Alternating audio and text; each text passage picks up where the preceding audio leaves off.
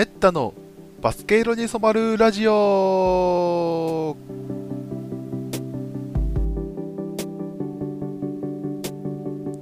はい、皆さんこんにちは、こんばんは、おはようございます。めったです。えー、バスケ色に染まるラジオ、えー、じゅうごかいめの配信となります、えー。この番組はバスケットボールを愛してやまない私めったが、えー、バスケ魅力を一ファンとしての目線から、えー、ざっくりとお届けするラジオとなります。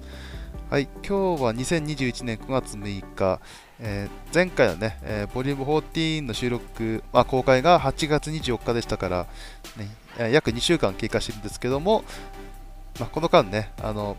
東京パラリンピックがね、あの行われて、まあ、昨日ね、えー、閉会しましたけども、ね、車いすバスケの男子、男子が、日本代表がね、あのね決勝まで行って、ね、アメリカと死闘を演じたっていうね、とこもありまして、もう大会通してね、もう本当にもう心が揺さぶられるよね、あの選手たちの奮闘ねぶりでしたけどもね、はい、で、まあ、その模様もね、まあざまあ、この後お伝えはしていきますし、あとはちがつまつにね公開され日本で公開され始めたあのレブロン、ね、主演の映画「スペースプレイヤーズ」、まあ、これは放映であって、あの、まあ、正確にはね、ジョーダンが出演していたあのスペースジャムの、ね、続編スペースジャムツーではあるんですけども、ね、まあ、映画館であのこれも見てきましたので、まあ、それの感想も少し、ね、あ、まあ、ちょっとネタバレ入りましたけども、えーまあ、楽しかったのでね、ちょっとそれもお話ししていこうかなと思います。はい、それから、まあ、あとはね、国際大会、ね、とかもね、あの終了して、ね、やっと落ち着いたと思えば、またあのじゅうがつぜん後にね、あの国内のリーグ戦も開幕するし、えまあ、じゅうがつ、ね、下旬になれば、ね、エヌビーエー も開幕するしで、ね、さらにさらにね、あのえ女子はまたアジアカップが、ね、あのあるっていうあの、まあ、大変なスケジュールですね。まあ、男子も男子で、ね、まあまあ、開催国枠は決まってるんですけど、にせんにじゅうさんねんワールドカップの、ねえーまあ、予選にも一応参加はするので、ね、そこもあのスケジュールとか、ね、決まりましたので、そこもね、えー、紹介していきながら、来シーズンね、あのバスケシーズンに向けて、ね、またいろいろ私自身ね、あの気持ちを、ね、また温めていきたいなと思いますのでね、皆さんもそれについてきていただければなというふうに思いまして、えー、そんな感じでスタートしていきます。よろしくお願いします。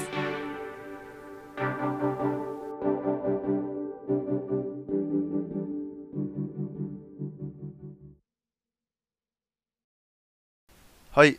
改めましてめったです。それでは早速、えーね、パラリンピックの車いすバスケからね、えー、振り返りたいと思います。まあ、私もね、あのオリンピックほどね、その熱心にあの全試合ちゃんと見てたっていうわけではないんですけども、あのーね、男子、女子ともにね、えー、初戦予選の最初の方、ね、あの順調に勝ち星をね、あの重ねて、ね、試合内容もね、非常に良かったですから、ね、あのそれで、タイミングが合うときはちゃんと見ようっていうね、そういう気持ちになったのは間違いないですね。はい、まあ、男女ともね、リオのときはあのもうメダルどころかあのトーナメントにもちょっと行けない状況でしたので、男子も女子もね、あの実力ある選手はねたくさんいるのにちょっと不思議だったんですけども、まあ、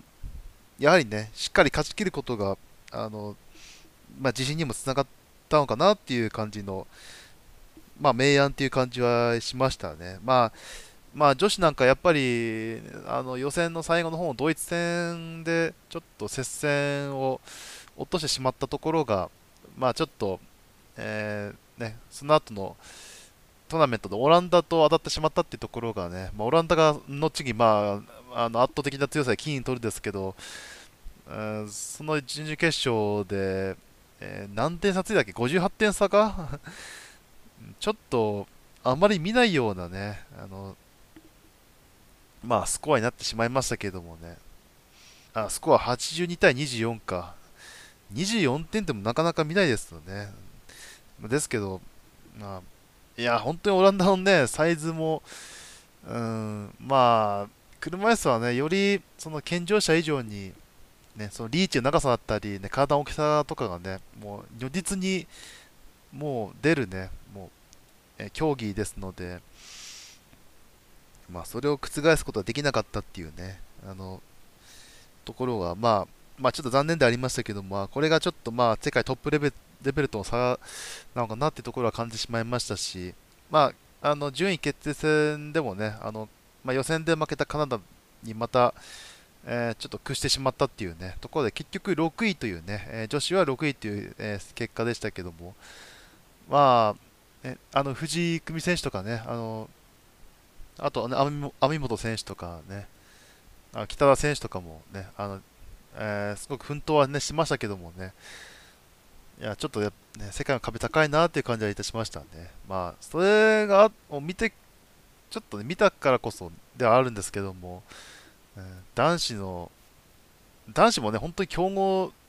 ね、たあの予選からもう強豪との戦いがずっと続いてて、あの試合間隔もねもう休養日がいちにちあったかなかったかくらいの、あの感じでしたから。疲労感すごかったと思うんですよね。なんだって足が使えなくて、ずっと両腕の、ね、力だけでね、あのボールはもちろんね、あの車椅子を漕ぐ回数の方がね、もう何十倍も、ねまあ、多い、ね、世界ですから、ね、あの腕っぷしの強さと、ね、あと、ね、もう車椅子ごとね、もうぶつかっていく、ね、姿勢と、そういったのをね、あの繰り返して、ただな、なんか見慣れていくと、まあ、普通のバスケ、健常者のバスケと、あの全然やること、ね、スクリーンを、ね、使って、まあ、車椅子は、ねまあ、サイズ大きいですから、スクリーンみたいなこともね、あのすごく有効的に、あの健常者よりもね、有効に使えますし、あと、ね、あの正確なパスとかね、あのレイアップにね、スーって持っていく、あの、なんか気持ちよさもね、ちょっと、なんか、ね、健常者のバスケット、ほんと似通ってて、ね、あと、まあ、若手のね、鳥海選手がね、あの今回、すんごい、ね、センセーショナルを起こしてましたけども、ね、あんな感じで、あのまあ、ユーロステップかのごとくね、あの切り返し、切り返しで、ね、あの個人、個人技でもね、あのディフェンスを引き裂いてね、あのフィニッシュも持ってった様は、のそう壮観でしたね、本当に、はい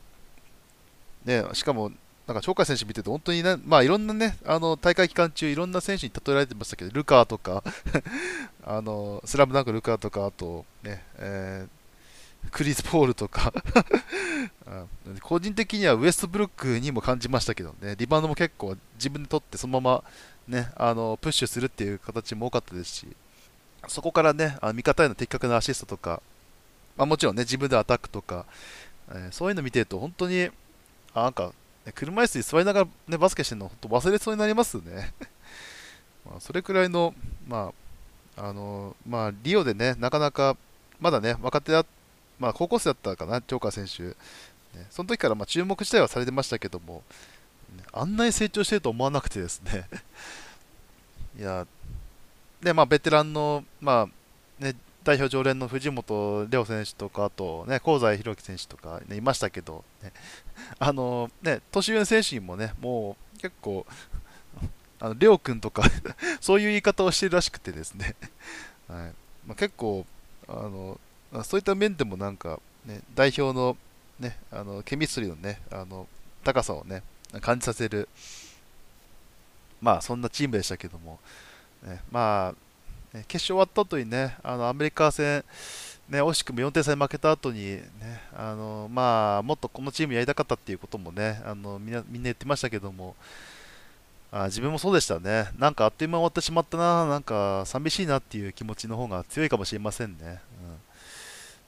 まあでもね、ここまでね、決勝まで勝ち上がれなかったか、あ上がれなかったらね、あのここまで見れることもありませんでしたから、ね、そういう意味でもね、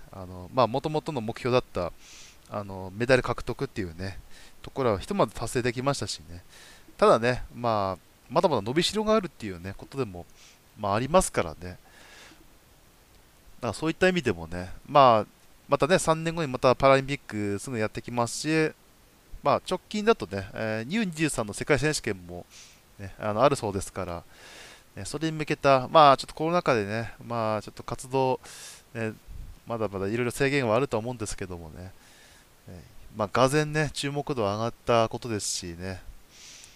あのまあ、自分も、まあ見に行けるかどうか分かりませんけどもね、あのまあ、押村かちょっとね、あの藤本選手とかはね、あの主力が、ね、在籍している宮城マックスっていう、ね、チームがあるんですけど、もともと私、宮城の出身なので、もうなんかちゃんと宮城マックスとかの試合、車いすバスケ、もっと生で見ときゃよかったなと、ちょっと後悔はしているところなんですよね。今はなかなか、ね、あ見に、ね、行く行ったり、県をまたいで行く見に行くってことがなかなかできませんからね。まあそういった意味でもちょっと、うん、タイミングいいしたなーっていう感じはしますけども、あとはあのあんまりちゃんと読んでなかったあの井上先生のリアルですね漫画、ね、あれをもう一回今だからこそねちゃんと読んでみるとね、まあどれだけねあの井上先生があの車椅子バスケっていうねパラスポーツにねもうねまあ目をねあの向けてたかっていうのがなんか分かるかもしれませんね。はい、まあ結構ねあのみんなキャラがねあの濃くてね個人的にはあの若干食わず嫌いなところもあったんですけども、ちょっとそれは改めたいと思いますね。はい、で改めてねその決勝の話なんですけど、最初ねあのスタートダッシュはちたいゼロランくらいでねあの、まあ、素晴らしいスタートを切れたんですけど、ね、その後じりじりとアメリカのペースになって、ね、特にあのあの香西選手とね、あのまあ、大学時代ね、チームメートだったっていう、あのスティーブ・セリオっていうね、あのまあ、スーパースターがいるみたいなんですけど、ね、あのあさんじゅってんくらい、ね、取られて、ね、あのもう途中なんかもう、ね、香西選手と、ね、もうやり合ってましたからね、あのオフェンス面で、ねね、あのそれもね、ただのシュートのね、その打ち合いではなくて、あのディフェンスも当然ね、あのー、もう彼らふたりにね、マーク寄りますから、あのワンフェイク入れて、ね、中にね、えー、一こぎ一歩入って、もうシュートみたいな、あれは普通のバスケで見られるような、ね、あのプレーをね、お互い披露していて、それがね、リングに吸い込まれるような、あのまあ、シーンもありましたから、あの辺は本当に熱かったですね。ただ、まあ、最後ね、そのセリオの方が、まあいちまい割ってあったかなという、ね、あ最後、リバウンドもね結構アメリカで取られてましたし、ね、アメリカも結構スピードがあって、ね、まあもともとリーチの長いね、まあ、体格もあ り, ありますけど、ね、フィジカルとスピードもあの全然日本、ねあのまあ、フィジカルはね、まあ、ね強いのは分かるんですけど、あんなスピード あ, あるんかっていうね。感じであのディフェンスがも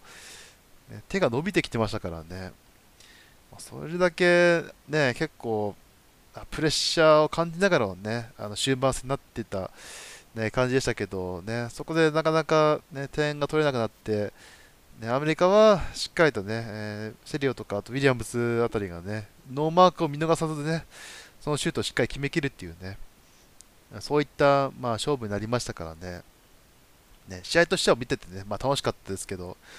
あれでね、ちょっと、まあね、えー、勝負を消してしまったのは、やはり悔しかったかなとは、ね、思いました。ね、まあでもね、あの、ね、日本がね、ここまでね、あの、ずっとメダルを目標にしてきながら、してきながらね、なかなか、ね、届, 届いていなかったところがね、えー、でやっと届いたっていうところは、あの、ね、女子のね、あの、えーオリンピックの女子のね、えーまあ、初のメダル、えー、ともね、ちょっとかぶるところもあります、ね、ありましたし、ねまあね、ベテラン陣のね、あのまあ、涙を見ても、ね、ずっと期するものはあった、ね、ところですからね、だから、まあ、一ファンとしてね、本当に、えー、楽しませてもらった感じですね。まあ、さっきね、ちょっとなかなか見に行けないさそうだなっていうふうには言いましたけど、本当、機会があったらね、本当、それ見逃したくはないなと、ね、いうふうに思います。あの健常者はバスケと同じで、車椅子だとやっぱその車椅子同士のぶつかり合いとか、ね、あのコートをねタイヤが擦る音とか結構すごいらしいですからね。ぜひともそれちょっと一回ねあの間近で味わってみたいなというふうにもちょっと思いましたので、ね、なんとかまずはねコロナが早く収まってくれることをっていう思いですね。はい。まあまあね、えー、ただとりあえずはね、あのまあ、繰り返しになりますけど、ね、あのパラリンピックに、ね、参加、えー、してね、あのいろんな、ね、力を、ね、発揮してくれた、ね、あの選手皆さんに本当にお疲れ様でしたというふうに、ね、言いたいですね。はい、そんなことで、ちょっと、ね、まあ、本当ざっくりと、ね、あのね、素人的な、ね、あのちょっと振り返りになってしまったんですけども、車いすバスケについての、えー、振り返りでした。ありがとうございます。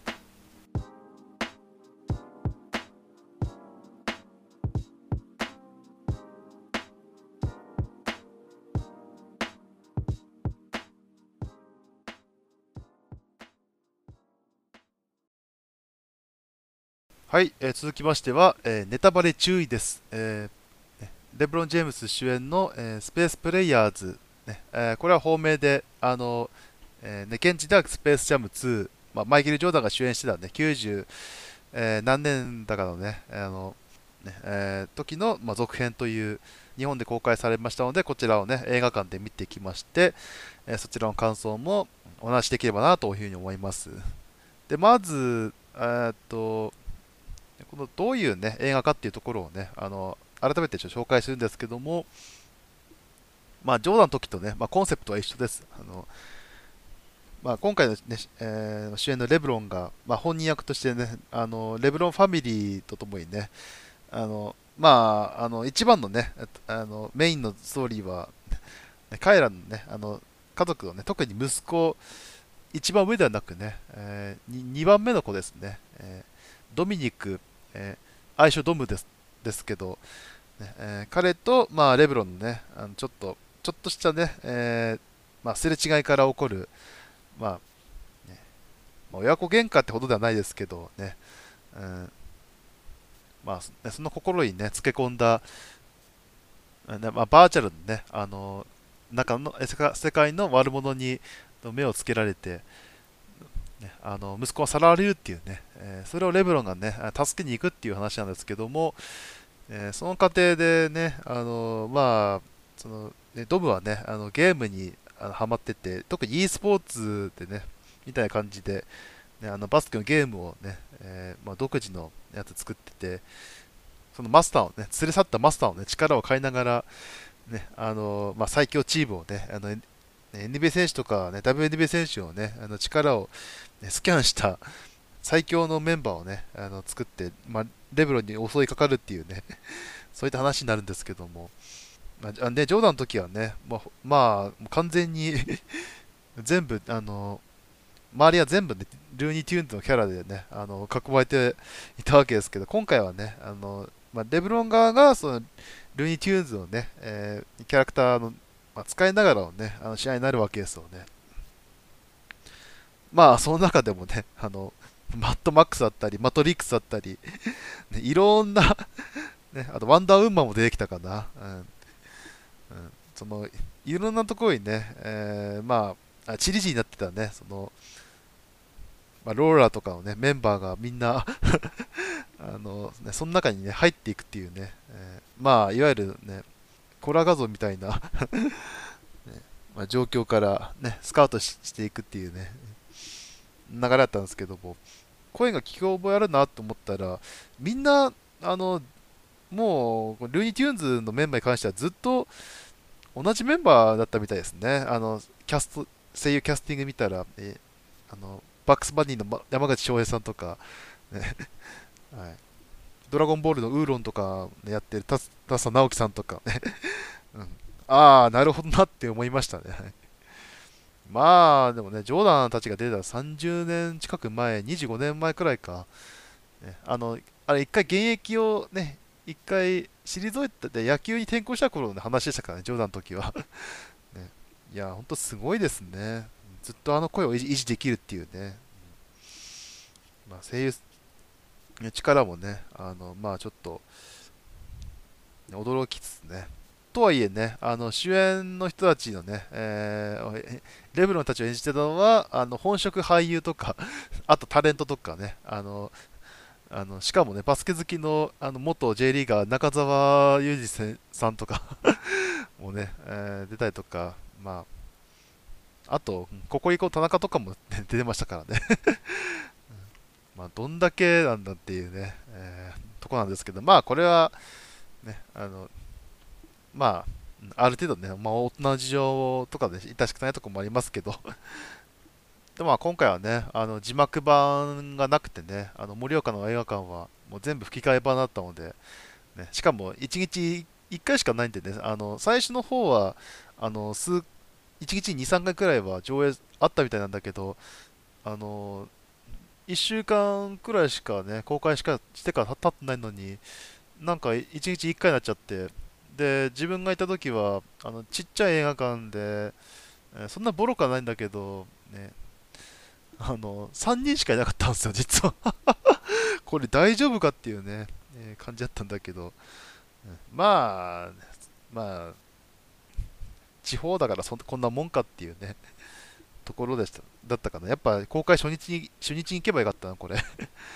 と思いましたね。まあまあまあその話はさておきまして、ね、まああのー、今回はねレブロン側がその、えー、テューンスクワットスクワットをねチームとしてねレブロンプラスリューニテューンズっていう、えー、編成であのー、息子の、ね、ドムの方がチームが、えーあのクレイ・トンプソン、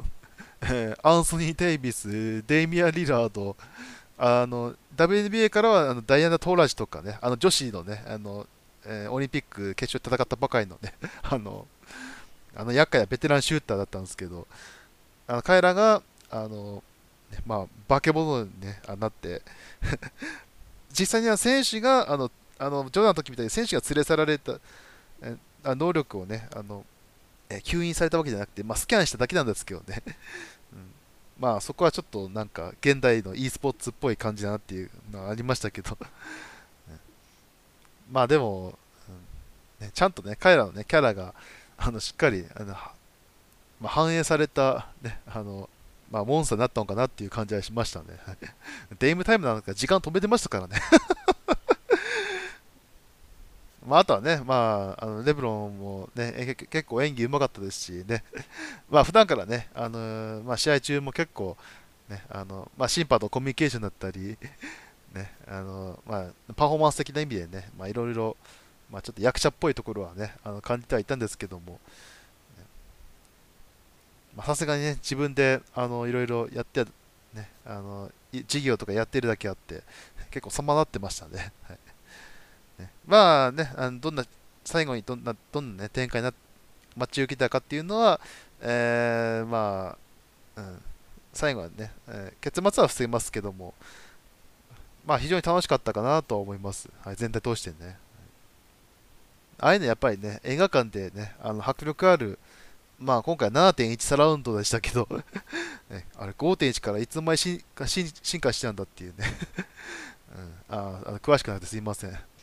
まあ、一つだけね残念だったのはその吹き替え版でしかね見れな、見れなかったっていうところ、えー、ですかね。あの字幕版ならねあのレブロンたちはね地声がちゃんと聞けて、ね、あのね、えー、一時期流行ったあの、えー、うんうんうんうんって、ね、いうあのフレーズもね絶対あの聞けた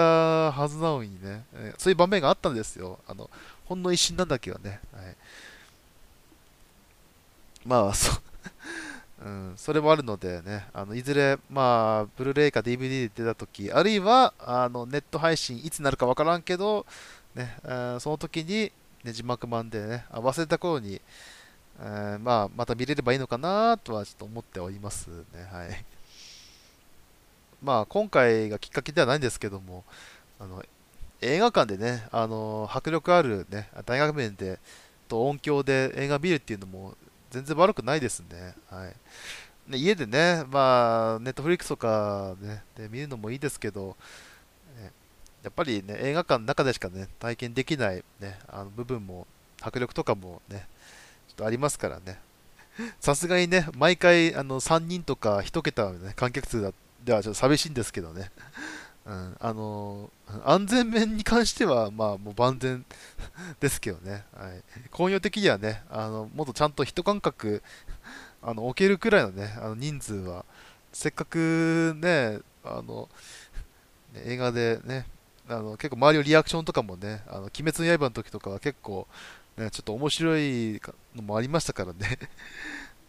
うん、そういった、そういったのもね、楽しめたりとかね、えー、したんですけど、さすがにちょっとね、あのー、ささびすぎるのでね、今度はもうちょっとね、あのー、まあ、どんな映画見るにしても、まあ、まあ、多分次見ることなんなら多分、竜とそばかす姫ですけどね、ね、もっとね、まあ、ワイワイと、まあ、うん、もちろんね、喋っちゃダメですけどね、リアクションとかをね、みんなで楽しめたらいいなとは思っておりますね。はい、まあ、そんな感じでね、数年前にね、あの見たアンクルドリューに引き続きね、ちょっと、まあ、映画通いするのもいいかなというのもね、ちょっと考え始めたメッタさんのね、スペースプレイヤーズの感想でした。はい。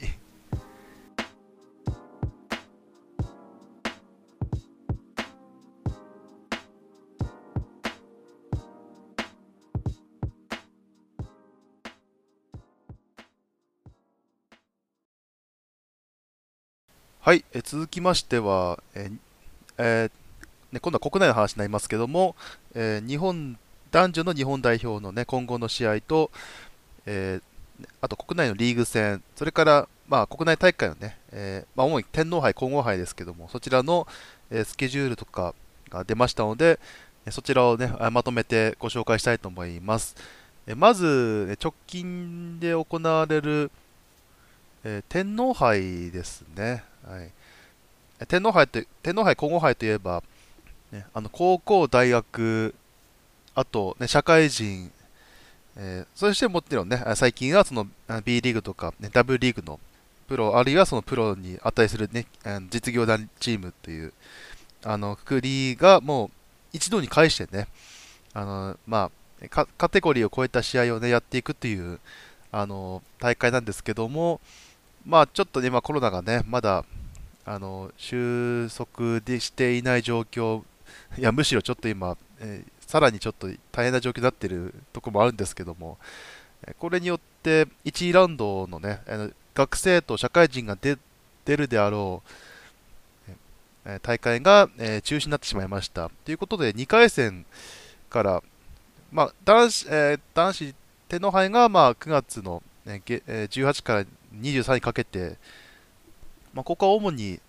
ビースリー に所属するあのクラブですねがあのトーナメントを、ね、戦っていくという、まあ、本来はあのいちラウンドで、ね、勝ち上がった学生とかあの社会人とかとあた、ね、最初にやる予定だったんですけどね、そこをトーナメント、まず B、ね、ビースリー だけで、ね、トーナメントすることになりまして、えー、その後、まあねえー、ビーツー、ビーワン が、ね、混合して登場するさん次ラウンド。で最後に、えー、よん次ラウンドになるんですけども、あのー、天皇杯のね、あのーまあ、B リーグ、B クラブのね、あのシードに関しましては、あのー、結構これ極端でして、まあ、今回特に極端なんだけど、え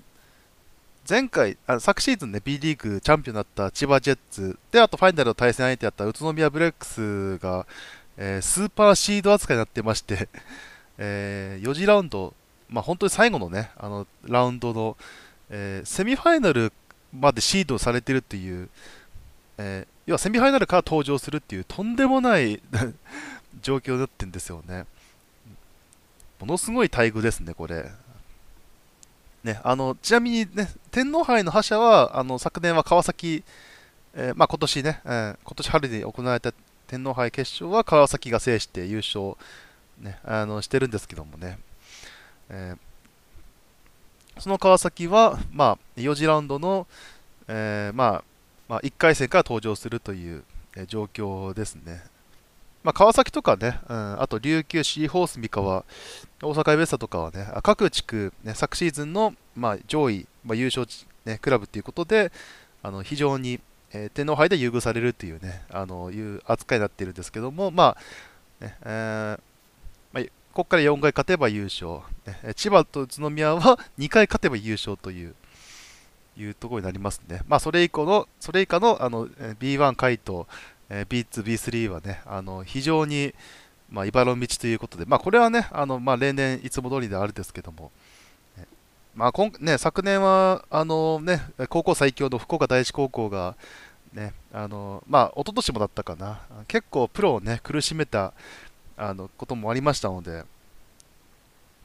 ね、今回も、ね、楽しみにしたんですけどもね、まあ、残念ながら、あのーまその高校、大学の、ね、学生チームは今回は、えー、いちラウンドの、ね、中止で、えー、参加できずということになってしまいました。はい、ということで、ほぼ、ね、完全なプロの戦いということになるわけですね。はいまあ、これどうなるかところですけども、まあこれね、あのじゅうがつになるとね、あのあの B リーグもね、くがつ、早いところだとくがつさんじゅうから始まりますからね、えここが確か、アルバルク東京と琉球のね、えー、と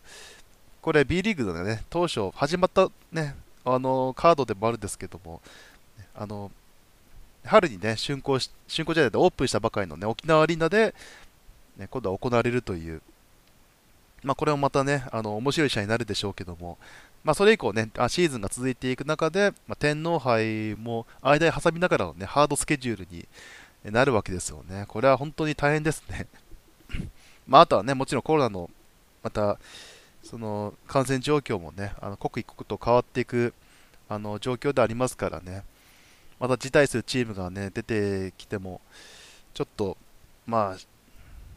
まあその可能性もゼロじゃないっていうところもね、ちょっと見ながらの、ね、大会に な, るなっていきますね。まあ、もちろんリーグ戦もそうですけどね。だからまあね、いろんな補強をしたりとか、ね、移籍もまたね、オフにたくさんありましたけども、あの正直ね、あのまあ、その補強通りにうまくいくかというところはね、まあ、エヌビーエー もそうだしね、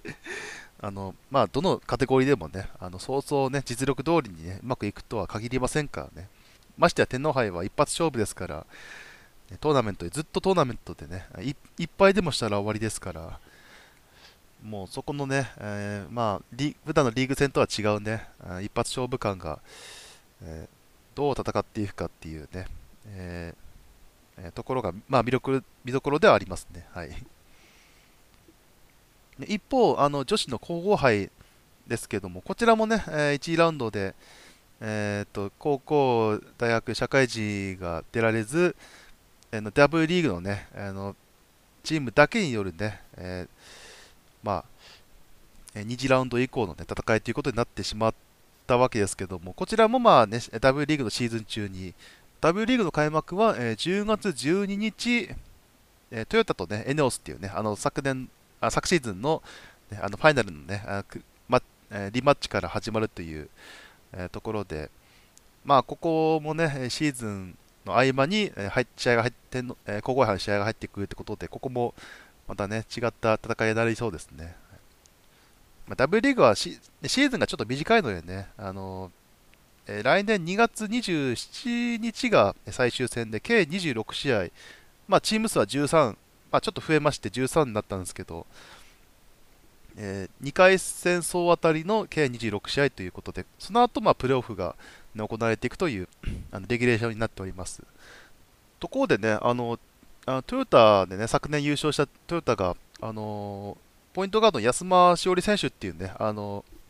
ーまあ、代表もね、えー、あと一歩っていうあところだって、ね、落選してしまったんですけども、非常にいい、いいガードがいるんですけども、なんと、ね、この、あのー、今シーズンはあのー、ドイツの、えー、ブンデスリーガのチームと契約をしまして、これは非常に大きなニュースですね。日本の選手がね、あのえー、ヨーロッパのチームで、ね、行くっていうのはなかなかあのバスケ界ではなかなかないのでね、あのまあねまあ、昔の話ですとね、あの男子 の, あの同じくドイツに行った、ね、石崎匠選手、まああの、昨シーズンで、ね、引退しましたけど、なんかがね、あのにねんくらい在籍を、ね、していましたけども、ねまあね、アメリカ、エヌビーエー だけではなくてね、こうやってヨーロッパで活躍するねえー、選手が男子だけじゃなくて女子もねこうやって出てきてくれればまたねあのいろんなあの、ね、反響とか、ね、もちろんね、えーまあ、今後のバスケ界にもねすごく大きな、ね、あのいちページになると思いますからね、まあ、あの対談とか、ね、なってしまった場合はトヨタに戻ってこれるというルールらしいですけども、ね、なんとかいちシーズンねあのまずはまあ言葉の壁とかね、もうあるかもしれないですけども、ね、頑張ってほしいなと思いますね。はい、ということでね、えー、ちょっと話取れましたけど、まあえー、リーグ戦とね、天皇杯、皇后杯はこんな感じになりますね。で女子なんですけども、この ダブリュー リーグ始まる前に、えー、またアジアカップが、ね、あのありまして、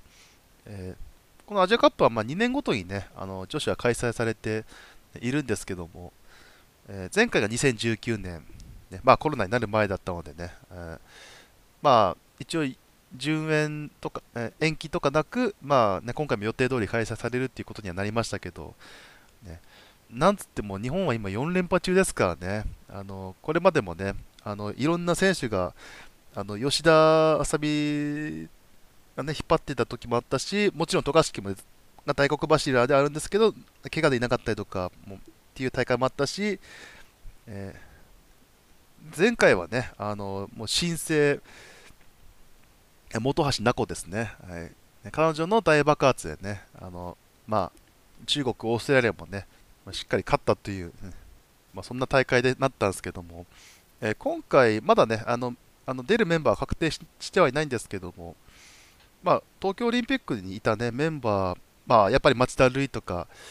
キャプテン高田真希もいませんし、あとマオリ・エブリンとかも、ね、いなくて、まあ、ここはやっぱりコンディション面もねやはりまあ配慮したね、あの、ジーエス になったと思いますけども、あの、東京には間に合わなかった渡嘉敷が、このアジアカップにはね、あの合宿メンバーに入ってまして、えー、っと、まあ、もしかしたらね、あのちょこっと出れるかもしれませんね、あ残れば。あと、東京オリンピック組は、えーね、シューター、林咲希、えー、ポイントガード、宮崎、えー、とか、えー、赤尾ひまわりもいますね。えー、あと、オコエ。えー、モニカ、えー、で東堂七子、ね、この辺りですね。それからあの スリーエックススリー からもね、あの、えー、マオリ・ステファニー筆頭に、えー、西岡理沙に山本舞と合宿呼ばれてますので、まあ、融合すればちょっと面白いチームになるかもしれませんね。スリーエックススリー は スリーエックススリー であの非常にフィジカルとかね、あの切り替えが鍛えられているはずですからね。まあ、他にも若い選手がね、中田珠美選手とか、ね、ウィンターカップでね、あのまあ、得点記録保持者の、ね、奥山莉香選手もいるし、ちょっとまた人選、ね、どんなメンバーになるか楽しみですね。ちなみにヘッドコーチはね、あのトム・ホーバスさんはちょっと休養で、えー、もう決まってたってことで、あの東京医療保健大学の恩塚さんが務めるっていうね、あのまあ、彼も非常に人心掌握にね、長けたコーチではありますから、ね、あのうまく回してくれることを、ね、期待したいですね。はい、でこのアジアカップは、ねえー、くがつにじゅうしちにちから、まあ、決勝までいけばじゅうがつみっかまで、えー、ヨルダン、えー、中東のヨルダンですね、で行われます。ねまあ、無事開催されれば、ねでまあ、いいんですけどもね、まずは。でえー、参加国ははちかこくで、えー、まず予選で、まあ、よんかこくずつに分かれての、えーまあ、総当たりリーグ戦、その後、えー、と予選で、えー、いちい通過ならあそのままセミファイナル、準決勝から、ね、決勝トーナメントいけるんですけど、えー、にいかさんいになった場合は、えー、向こうのにいかさんいと、ね、試合しなきゃいけなくなるので、そこで勝たないと準決勝にはいけないという。まあちょっと厳しい、ね、あの戦いになるんですけども、えー、で日本の入ったグループが韓国、ニュージーランド、インド、えー、ですね。まあ、ここはやっぱり韓国が、ね、最大のライバルということで、逆のブロックに、まあ、あの中国、オーストラリアで台湾、フィリピンと入ったので、まあ、ここは中国と対オーストラリアの、ねあのまあ、潰し合いになると思うんですけども。まあいずれしてもね、あのやっぱり理想は日本がちゃんとね、さんせん全勝でいちいになって、えー、セミファイナルから中国、オーストラリアとね、えー、また破っていくという、まあ、最近オーストラリアがね、あのアジアに入ってきてからは、まあ、大体こんな図式になっていますけども、ね、あのまた、えー、うまくねあの、チーム作りながら、ね、勝ち進んでいければいいなと思ってますね。まあ、今回はちょっと、あの安間も、ね、あの多分もう、ね、ドイツの方の準備もあるでしょうし、あのね、オリンピック東京オリンピックの方でちょっとさんばんていのポイントカードになってたあの宮崎ですね、彼女がね、あの長い時間出ることになるとは思うんですけども、ね、順当にいけばね、まあ、オリンピックのね、鬱憤をあの晴らす場になってくれればなと思いますね。スピードはね、全然、あの通用どころかね、一番持ち味ですからね、彼女の。ね、あ、かき回しは惜しいですね。まあ、渡嘉敷のコンディションも心配ではありますけど、個人的にはやっぱ赤尾ひまわりのね、あのエース的な、ね、活躍にもちょっと注目、注目はしたいと思ってます。はい、まあ、このアジアカップの状況につきましては、あの大会の時期になりましたら、またね、あのお伝えしたいと思います。はい、えそして、えー、っと男子の方はね、にせんにじゅうさんねん、まあ、にねんごですけどね、あの日本、フィリピン、インドネシアの共催の、えー、ワールドカップがね、ありまして、もう日本とフィリピンが開催国枠が決まってます。まあ、インドネシアはちょっとね、あのランキング低いので、あの条件付き、ね、このえー、ワールドカップ予選でちゃんと勝つことが、ね、条件ではあるみたいですけども、いずれにしても日本はね、あのまあ、にねんごに向けての準備を、ね、しながら試合をできるという、まあ、予選には一応参加しなきゃいけないので、あのにせんじゅうきゅうねんの時もそうでしたね、開催国枠の中国が一応に次ラウンドまで戦って、ね、いろんな選手を使いながら、ね、チームを作っていましたからね。まあ、日本もね、まあ、どんな人生になるかね、わからないですけども、にじゅうさんねんのあのね、海外組、八村、渡辺、まあ、馬場はね、ちょっとまだどうなるか分からないですけども、ね、あの彼らをどう迎え入れるかっていうところで、ね、あの B リーグ組に、まあ、もちろんね、えー、学生、大学生とかもね、どんどん使ってほしいですし、うん、まあ、可能であれば、まあまあ、富永、田中力、招集できるのか分からないですけども、ね、とにかく可能な限りね、いろんな選手を使って、あのまあ、ファンとしてもね、いろんな選手見てみたいですからね。はい、だから、ね、まあ、いい計算の場になればいいなと思ってます。まあ、うん。ただ、ここで、ね、話が終わらないんですよね。その予選の対戦相手が、あのいちいラウンドからかなりえげつないです。なんでこんな組み合わせになっちゃったんだろうって感じなんですけども、えまあ、参加国がじゅうろっかこくあって、そのまあ、よんかこくずつに分かれてね、あのリーグ戦をまずいち次ラウンドやっていく。で、あ、日本はもうに次ラウンド、勝敗に関わらずにね、に次ラウンドにも進むことはもう確定してるんですけども、えー、日本の入ったグループ B がなんと、オーストラリア、中国、あとチャイニーズ・タイペイ、まあ、台湾なんですけど、どういうこっちゃこれ。あのー、前回のワールドカップ予選も、あのーまあ、中国の代わりに、まあ、フィリピンが入って、まあいたんですけど、まあ、台湾以外には、ね、あのもう苦戦しまくって、八村ファジーカスが入って、やっとオーストラリアで勝ったっていうね、あのくらいだったので、まあ、中国もね、ちょっとあの過渡期っぽい感じはありますけども、ね、あの エヌビーエー 選手いなくてもね、オーストラリアは十分強いですしね、あの国内リーグの選手だけでも、あの相当で力ありますからね、まあ、今回ね、オーストラリア代表の選手も、肉系とか島根行きたいとかね、あのとかありますけどもね、まあ、東京オリンピックでもね、あのまあ、目立ったのは エヌビーエー 選手ですけども、ね、あのちゃんと脇役としてね、あの肉系だったり、ね、あのゴールディングだったりがね、あのちゃんと支えて、ね、いましたのでね、そんでもってね、まああのまあ、にラウンドはね、えー、お, まあ、お互いあの前回の予選と同様に、まあえー、お互いのホームでね、いち試合ずつやるという、えー流れではあるんですけど、今回ちょっとちょっと固まってまして、えー、最初がじゅういちがつ、えー、にじゅうご、にじゅうはち、えー、ですね、えー、中国と、えー、ホームアンドアウェイやります、えー、その次がにがつの来年に、来年ですね、来年のにがつにじゅうご、にじゅうはちに、えーえー、台湾、オーストラリアとそれぞれ、それぞれアウェイでやるようですね。はい、で、最後に、えーえー、ろくがつさんじゅう、えー、しちがつみっかに、えー、台湾、オーストラリアとホームゲームにれんせんということみたいですね。ちょっと間違ってはすいません。あ、ね、あの後ほど訂正します。ということ、まあ、もちろんね、会場とかはまだ決まってませんけども、まあ、そもそもね、観客 い, いられるのかどうかっていうね、あの問題にもなりますけども、ね、まあ、いずれにしてもね、まあ、台北もまあいるんですけど、やっぱり中国、オーストラリアとね、よん試合ね、あの確実にやれるっていうのはあの非常にいい勉強、ね、まあ、もちろんか、ね、あのやるかには勝ってほしいですけど、ね、どういう試合をやるかは、ね、今から楽しみではありますね、まあ、人選も含めて で, ではありますけども、そして二次予選になると、えー、グループ ディー のチームと、ね、あの要は中東方面の、ね、チームとやるんですけども、イラン、カザフスタン、シリア、えー、バーレーンのうちさんかこく、上位さんかこくとやるということで、まあ、イラン、カザフスタンは、ね、あの前のワールドカップ予選でもやってますし、ね、イランとはもうあのずっと、ね、あのライバルみたいな感じになって、ね、何試合もあのオリンピック前の、ね、あの強化試合も、ね、やってますしね。ね、ただ、まあもうランキング上は、ね、もう日本があの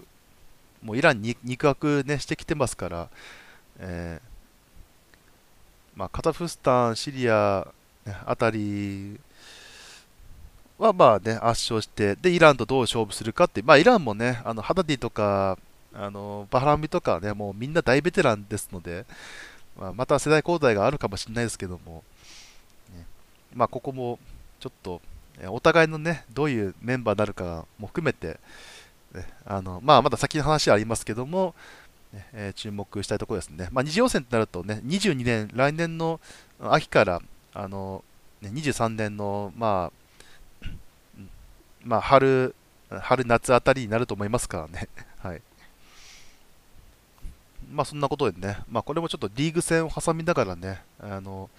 まあ、進行していく、ね、えーまああるまあ、あるいはオフにね、あのまあ、行われる、ね、試合もありますけど、まあ、サッカーと同じようにね、あの代表ウィークがね、あの入このワールドカップ予選で入ってくるということで、まあまあ、いろんなね、えーまあ、選手が本当に使われるでしょうからね、まあ、そういったところもね、あのちょっと注目して、まあ、勝敗、まあ、もう大事ですけど、まあ、まあ、開催国が決まっているから、ね、本当に、まあ、お試しになるでしょうね。はい、ね、今までもね、にせんろくねんもね、日本で世界選手権、ね、あったりとか、開催国枠自体はね、あのあったんですけど、うん、今のね、世代になってから、八村世代になってからは、あのこの間、さんれんぱいで終わってしまった東京オリンピックの反省点を含めたね、また本格的な、ね、あの見直し、立て直し、ね、八村たちをね、本当に、えー、最大限活かせるね、あのまあ、チーム作りをね、今後していくことになるでしょうからね。まあ、エヌビーエー もね、あのじゅうがつ、えー、はつかですかね、に開幕、えー、するのでね、今回ちょっと早いですよね、開幕が。あの昨年はね、あのコロナであの、えー、後ろ出しになった分ね、じゅうにがつクリスマスのね、あの前あたりの開幕だったんですけど、今回からは、まあ、じゅうがつげじゅん、えー。とはいってもちょっと、えー、ちょっと早めの開幕ということで、まあ、えーまあ、エヌビーエー の方もね、八村、渡辺、まあ、いきなりね、初戦、開幕戦で、まあ、ウィザーズ、ラプターズが当たるんですけど、またはちじゅうにしあい戻りますから、ね、あの彼らにとっても非常にタフなね、あのーまあ、シーズンがまた始まるわけですよね。なんとかね、みんな本当、コンディションね、しっかり保ちながら、あのーまあ、あとコロナにもね、もちろん気をつけながら、ね、やってほしいところでありますけどね、まあ、こればっかりはどうなるか分かりませんからね。はい、まずね、ワールドカップ迎えるまでにね、もう主力が健康体を、ね、保てるように、そして新しい力がね、あのまた台頭してくるようにね、ちょっと願いながらね、あのまあ、にねん、にねんごを見据えた、まあ、もちろんね、そのワールドカップの結果で、まあ、パリオリンピックをね、あの出場権がもう関わりますから、ね、そのあたりもね、あのこれからのさんねんかんは本当にまた違った、東京オリンピックが終わって、また違った、あのね、楽しみが、ね、出てくるということで、あの皆さんもぜひ、ね、注目して、えー、もらえたらと思います。えー、まずは女子のアジアカップと男子の、ね、あの ビーワン 開幕戦、ね、アルバルクと琉球のところがあの、まあ、直近の楽しみかなというところはありますね。はいはい、ということでね、えー、以上、えー、国内リーグ戦とあと主要大会の、ね、まあ、スケジュールと、えー、展望を、えー、ざっくりとお届けいたしました。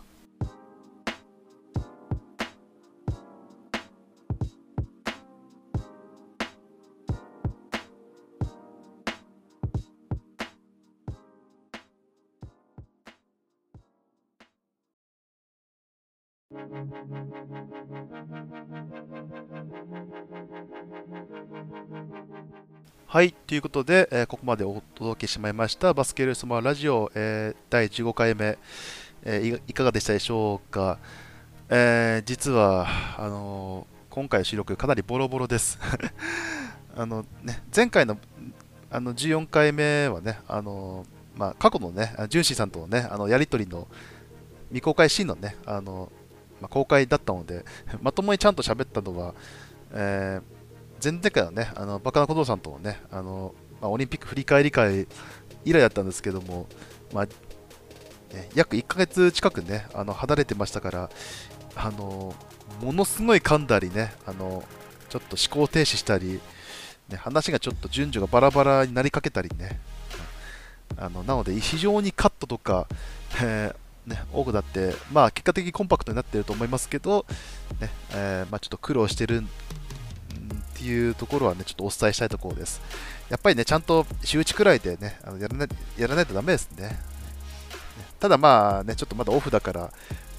ちょっと調子が上がらない感じになってしまいましたけども、やはりね、いろいろ整理し、あの大会の整理とかしてると、あのやっぱりね、あのまたバスケシーズン、次のバスケシーズン向けたね、ちょっとワクワク感がまた出てきます、出てきてますし、ね、あのくがつ、ね、下旬になればね、あの多分ね、あの嫌でもねあの、テンション上がっていくと思うんでね。はいただまあね、あの個人的には、ね、非常に個人的な話なんですけども、あの来週末あたりにね、あの実家の稲刈りを挟むのでね、またちょっとワンクッションね、ちょっと置かなきゃいけなくなるんですけども、ね、あまあまあ、ね、それ乗り、それ終わったらね、あの本当に